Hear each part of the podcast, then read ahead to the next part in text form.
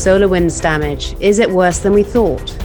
And why 2021 is the year of significant change in the international data privacy landscape. These stories and more in this week's ISMG Security Report.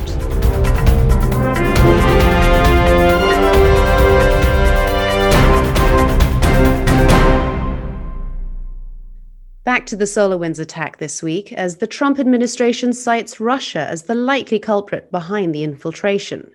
So, what is the latest in the SolarWinds long and twisted road, and is the damage far worse than we initially thought?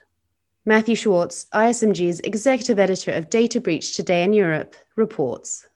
Investigators are continuing to probe the massive supply chain attack involving SolarWinds Orion, and this week they added the US Department of Justice to the list of victims. On Tuesday, meanwhile, for the very first time, the Trump administration belatedly issued an official statement saying the attack was most likely launched by Russia. For three weeks, however, multiple US officials, as well as investigators, have already been saying the same thing. The attack campaign compromised systems at thousands of organizations for up to nine months. This week, a task force set up by the government to probe the breach, called the Cyber Unified Coordination Group, said that it believes that the attack was an intelligence gathering effort likely run by a Russian advanced persistent threat actor. So the supply chain attack snuck a backdoor into Orion network monitoring software built by Texas based SolarWinds, which up to 18,000 customers installed and were using for up to nine months before the attack was detected by FireEye, a private cybersecurity firm. For an as yet unknown number of victims, attackers used the backdoor to install additional malware which allowed them to steal data and eavesdrop on communications.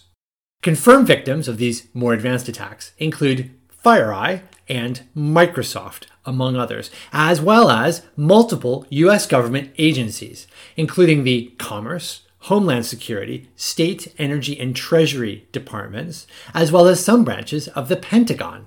On Wednesday, the Justice Department joined that list, with officials saying that they discovered on December 24th, last month, that there'd been unauthorized access to about 3% of the DOJ's Microsoft Office 365 email inboxes. The DOJ has about 113,000 employees, meaning that more than 3,000 DOJ email inboxes may have been popped. Thankfully, however, there's no indication that any classified information was accessed. How many organizations fell victim to second stage attacks remains unknown. But an Amazon intelligence team assessment, cited by the New York Times, estimates that the tally may involve 250 organizations. Victims of either stage of the attack have a long road ahead of them. The Cybersecurity and Infrastructure Security Agency, or CISA, which with the FBI is helping to investigate the attacks, has told public and private sector victims, for example, that they may need to rebuild all network assets being monitored by the Orion software, and that this process will be a resource intensive, highly complex, and lengthy undertaking. Experts have continued to emphasize that the SolarWinds supply chain attack has all the hallmarks of an espionage operation, and have urged the US government to respond appropriately. Of course, espionage is a fact of life. All nations do it.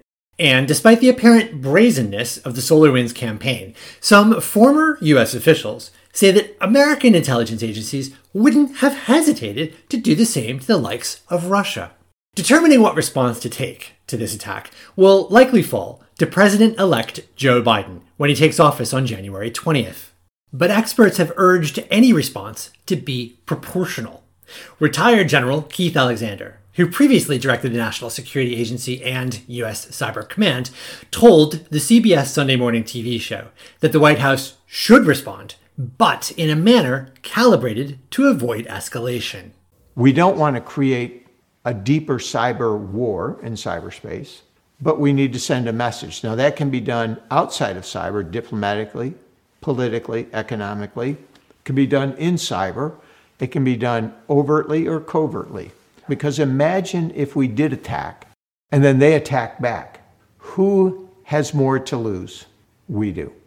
For Information Security Media Group, I'm Matthew Schwartz. You're listening to the ISMG Security Report on ISMG Radio. ISMG, your number one source for information security news. In 2020, the Zero Trust conversation evolved from what is it to how do we achieve a Zero Trust architecture, says Suparna Goswami, Associate Editor at ISMG Asia. She recently interviewed Chase Cunningham, a principal analyst serving security and risk professionals at Forrester, about the zero trust landscape and what we can expect in 2021. But how does zero trust work in a hybrid cloud environment? Here's Cunningham with some advice. So I think where people get mixed up when they're dealing with hybrid cloud is they try and think of hybrid cloud as one piece of infrastructure, and uh, that that makes sense from a networking perspective because that's what you're doing. You're trying to make things work across platform, but from the ZT standpoint, when we talk about hybrid cloud, what we really want is we want to continue to keep those other pieces of infrastructure segmented, isolated, and controlled with really good visibility. And the reason that we do that is it's okay to have some AWS, some Azure, some on prem, some whatever, but to, to really do it correctly, you want to make sure that you have good management, maintain control and capability, and see what's going on within those pieces of infrastructure. If you do that and you treat them as separate pieces of that infrastructure, you can approach the problem and enable zero trust in that manner, but you do it one at a time. In other words, you don't try and say, I'm going to turn on zero trust across hybrid infrastructure. That's that's too difficult. Do ZT for your cloud, do ZT for your on-prem, you know, and work your way through that.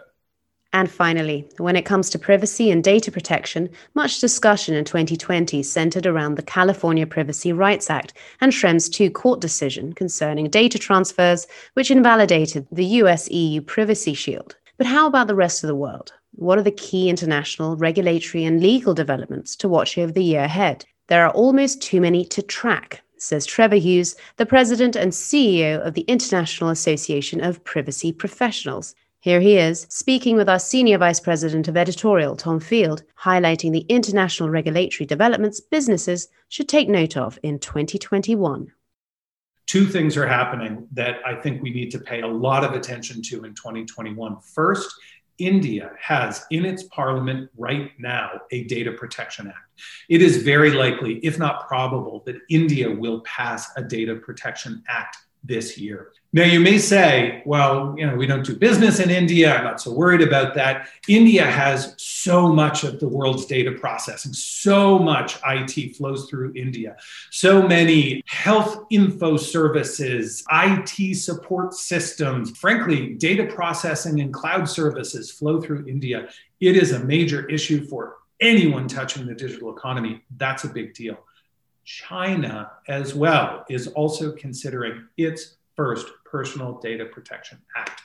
China is the most populous nation on earth, second largest economy on the planet, and that's a big deal. It's also the second largest technology provider after the United States.